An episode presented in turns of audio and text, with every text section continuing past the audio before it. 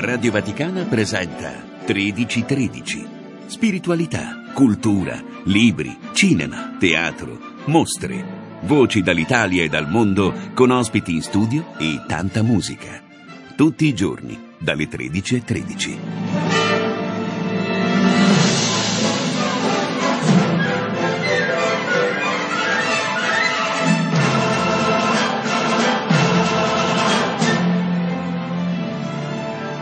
Un saluto agli ascoltatori della Radio Vaticana da parte di Luca Zuddas al microfono. Bentornati con 13:13 in questa giornata di mercoledì 27 ottobre, come dall'altra parte del vetro, con noi di fatto dall'altra parte del vetro ci sono, li salutiamo e li ringraziamo, Luciana Fantini in regia, Mario Scatton in console, per una prima parte di 13:13 che ci porta in una delle più belle regioni. Mi direte voi, tutte le regioni d'Italia sono belle e avete ragione, ma senz'altro una che ha tantissime cose interessanti da scoprire è la Sardegna. Andiamo in effetti in Sardegna, non parleremo in particolare di mare, perché quando si parla di Sardegna spesso si collega il bellissimo mare che la contraddistingue. Parleremo invece del Cammino Minerario di Santa Barbara, e avrete già capito che c'è un inviato speciale di fatto della Radio Vaticana, diciamo di fatto che è un cammino organizzato dall'associazione Viandando e promosso dal Parco Geominerario Storico e Ambientale della Sardegna. Per noi, ed è collegato in questo momento da Villa Cidro, essendo partito, se non erro, e adesso ce lo confermerà, da Buggerru, è collegato, dicevamo, niente poco di meno che Rosario Tronnolone. Grazie per essere con noi, Rosario. Ciao Luca. Eccoti. Eccoci qui. Ho detto bene, sei a Villa Cidro? Villa Cidro, esatto. Descrivicela. Allora, guarda, Villa Cidro l'abbiamo appena toccata, proprio in questo momento siamo ancora nella periferia, infatti avevamo anche qualche problema di collegamento telefonico. E come giustamente tu dicevi, però, parlavi di una bellissima regione, e io devo dirti, guarda, che proprio camminando, in particolare nella giornata di ieri, insomma, che ci ha portati a Buggerru, no? Partendo da Masua, e devo dire che ho capito perché tutti i miei amici sardi hanno una sorta di nostalgia per la loro terra, e questo lo capisco perfettamente, perché veramente provenendo da una terra così bella è impossibile non sentirne costantemente la nostalgia, anche perché veramente la Sardegna non somiglia a nessun'altra regione d'Italia, cioè è veramente unica nelle sue caratteristiche, nelle sue bellezze, anche nelle sue asprezze, ma insomma è veramente una terra incantevole. Ecco, Rosario, tra l'altro giustamente quello che ci hai appena detto ci fa venire ancora più voglia di conoscere meglio di che cosa si tratti, perché tu hai già fatto alcune tappe ovviamente, e colgo l'occasione, la settimana prossima, esattamente martedì prossimo, avremo la possibilità proprio con Rosario Tronnolone di fare una sorta di bilancio, però è ancora presto per il bilancio, quindi per questo vi rimandiamo al 2 novembre. Intanto ci parlerai delle tappe magari che hanno preceduto quella di oggi, ma soprattutto direi per coloro che magari non hanno avuto occasione ancora di ascoltarti, ma magari, ecco, dirci qualche cosa di più su che cosa sia di fatto questo Cammino Minerario di Santa Barbara, che è al centro della scelta di quest'anno di Viandando. Sì, è un cammino complesso e molto lungo, perché è un cammino di più di 500 chilometri compiuto nella sua interezza, che ha una forma anche un po' particolare, perché ha la forma di un otto in realtà nel suo percorso appunto compiuto completamente. Noi in realtà, dal momento che avevamo all'incirca una settimana, 10 giorni, ho raggiunto i miei compagni di cammino 3 giorni dopo che loro avevano già iniziato in realtà, certo, il loro percorso, e quindi avendo comunque in tutto più o meno una settimana. Ovviamente facciamo soltanto alcune di queste tappe del cammino, non quello completo, e anche quelle che ci sono state in qualche modo suggerite, no? Proprio dalla organizzazione che gestisce questo cammino. E devo dire che sono delle tappe una più bella dell'altra, di giorno in giorno veramente abbiamo delle storie stupende che sono anche legate appunto a questi luoghi, e delle storie che sono anche delle storie tragiche purtroppo, perché per esempio Buggerru, il posto da cui siamo partiti stamattina, ci siamo arrivati appunto ieri sera dopo un percorso meraviglioso partendo da Masua, Però Buggerru è stata nel settembre del 1904, anche teatro del primo sciopero italiano che si è concluso nel sangue, quindi con purtroppo diversi feriti, 11 feriti e 3 morti appunto in questa occasione, perché stiamo visitando delle miniere che sono state nel corso appunto degli anni del secolo scorso e anche di quello della fine di quello precedente, sono stati dei luoghi anche di sfruttamento, no? Ovviamente della manodopera.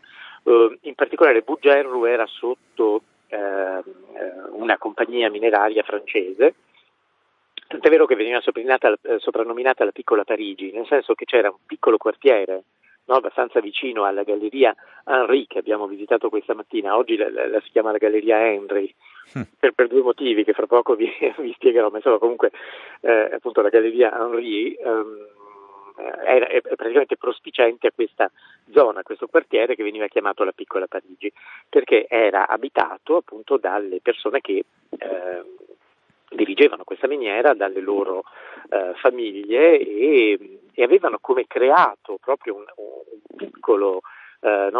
piccola città piena di cose che non esistevano ancora, no? Tipo il cinema o anche gli abiti venivano direttamente da Parigi, erano disegnati sulle fogge appunto degli abiti di Parigi, ma era ovviamente una piccolissima classe dirigente che godeva di queste bellezze invece e di queste comodità, mentre invece i lavoratori della miniera lavoravano in condizioni veramente disumane, 12-14 ore di lavoro al giorno, una paga bassissima, ma tra l'altro ci spiegava la nostra guida, era una paga che veniva gestita anche in modo tale da costringere i minatori ad acquistare all'interno dello spaccio della miniera stessa e di indebitarsi in qualche modo, per cui di non essere mai in grado di mettere quel lavoro e di partire appunto da questo luogo. Quindi era una forma così camuffata, ma in fin dei conti di schiavitù, che si è aggravata poi con un direttore della miniera particolarmente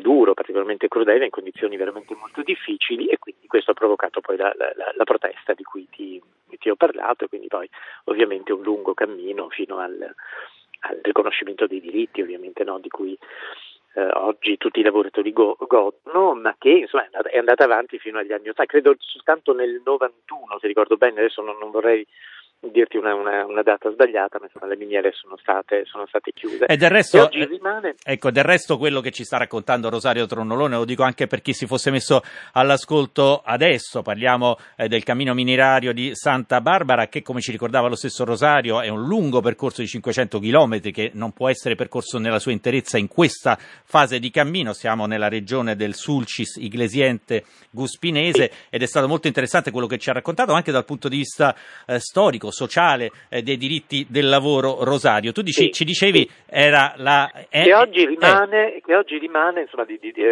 questa storia, resta però tutta la suggestione di un cammino all'interno della terra, e guardate che la bellezza proprio ovviamente bisogna andare con il faretto sul casco per vederla, ma la bellezza dei minerali all'interno della miniera è straordinaria, perché sono dei colori digradanti, improvvisamente ci sono degli sprazzi brillanti per l'argento che è ancora delle tracce d'argento che vi è ancora contenuto, quindi è veramente uno spettacolo. Poi tutto a un tratto, da questo buio, da queste gallerie buie, si apre improvvisamente lo strapiombo sul mare, i faraglioni, gli scogli, le onde, quindi è un percorso di grande suggestione, di grande bellezza, che viene arricchito anche appunto dal racconto di questa sofferenza che poi ha accompagnato ovviamente il lavoro in miniera. Quindi è veramente un percorso di grande emozione che si accompagna poi, io ti sto parlando, queste sono le tappe, no? Certo. Dove visitiamo appunto le miniere, dove visitiamo le laverie, dove visitiamo appunto tutti i luoghi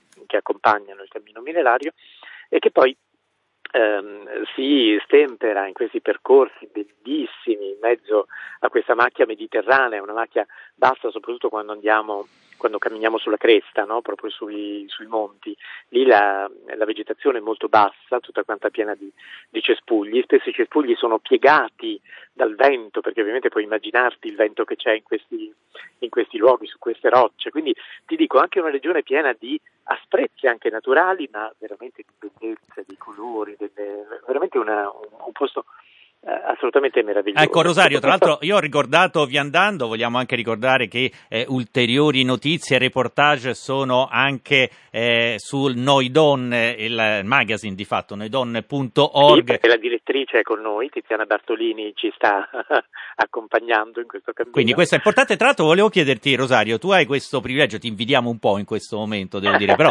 stai riuscendo a trasmetterci la bellezza come del resto sai fare tu, diciamo anche attraverso il microfono e il telefono, però chi poi volesse, diciamo, tra i nostri ascoltatori sperimentare questo cammino minerario di Santa Barbara può farlo di fatto, giusto? Certo, sì, assolutamente. Noi per esempio questa mattina nella Galleria Henri di cui ti parlavo, che poi, ho dimenticato poi di dirlo, certo. Siccome la proprietà della miniera è poi diventata inglese, allora la Galleria Henri è diventata la Galleria Henry e oggi appunto viene chiamata così. Vedremo cosa succede quando diventerà magari russo o tedesco, no, ma vedremo come lo cambieranno adesso. A parte le battute, ritorniamo sulle cose serie, come poter anche magari sfruirne. No.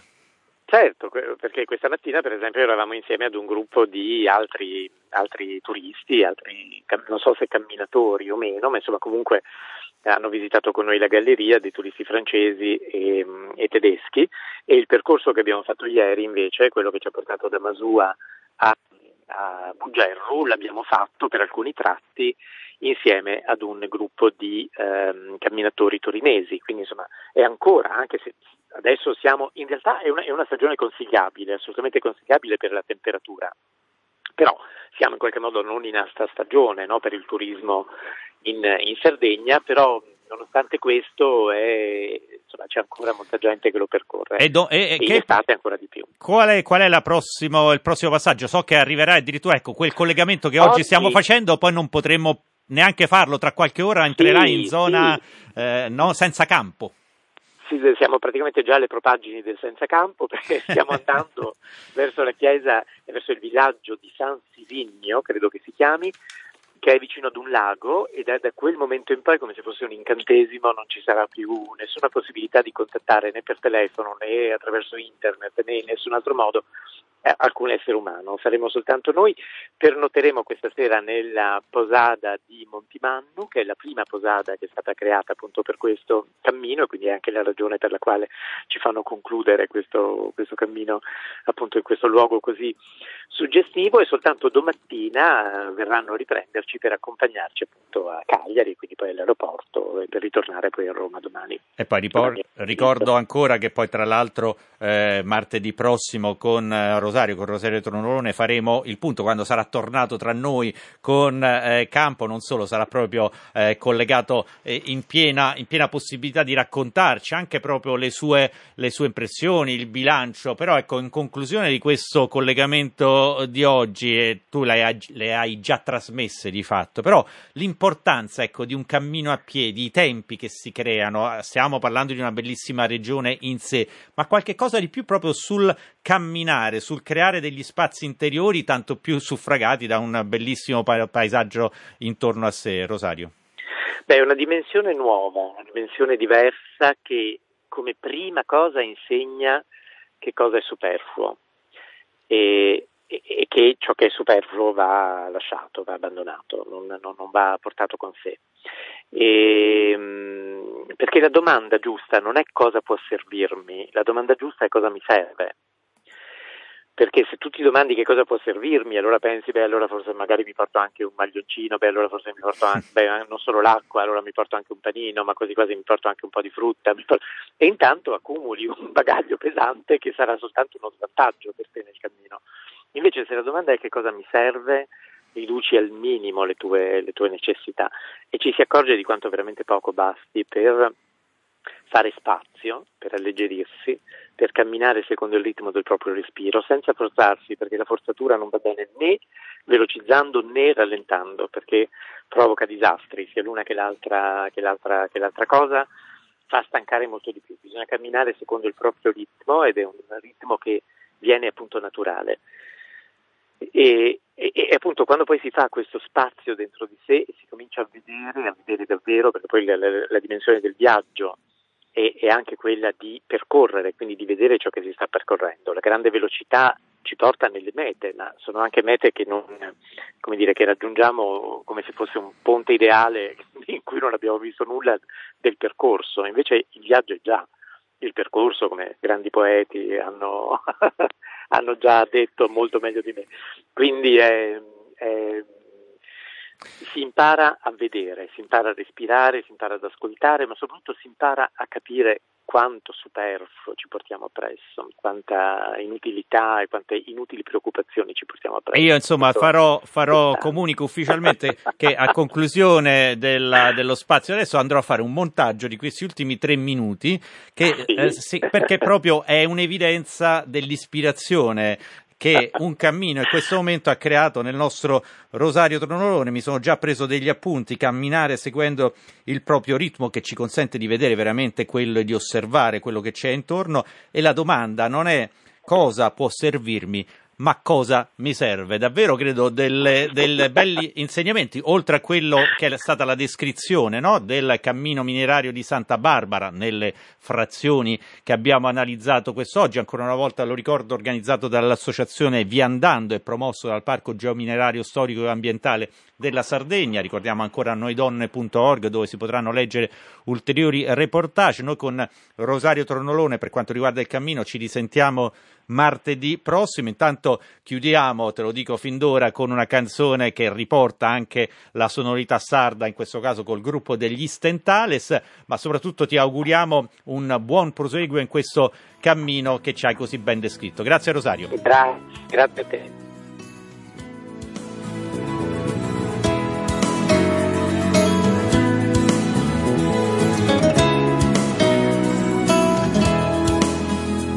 Era un giorno come tanti e nessuno si aspettava, tra la gioia dei passanti e il destino che tramava, una vita normale come in una cartolina, i negozi, gente in strada, i vecchi e la panchina.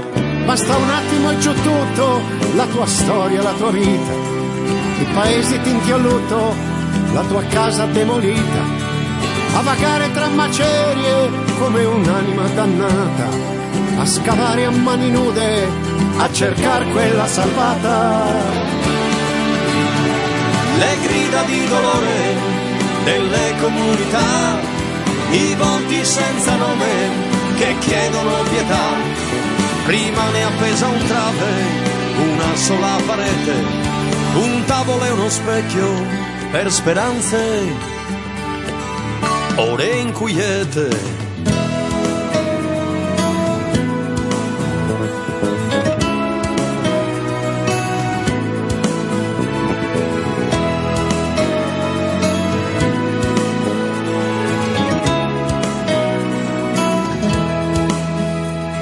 Uno scenario triste tra flash e moralisti, fotografi e riviste, sciacalli e giornalisti, la vita agonizzante dopo la resurrezione, le tende, le domande per la ricostruzione, sfilate di sorrisi che portano promesse, politici decisi negli anni sono le stesse, gente fiera a mani nude saprà ricostruire quella storia, quel calore che la vita può impartire. Le grida di dolore delle comunità, i volti senza nome che chiedono pietà. Rimane appesa un trave, una sola parete, un tavolo e uno specchio per speranze, ore inquiete.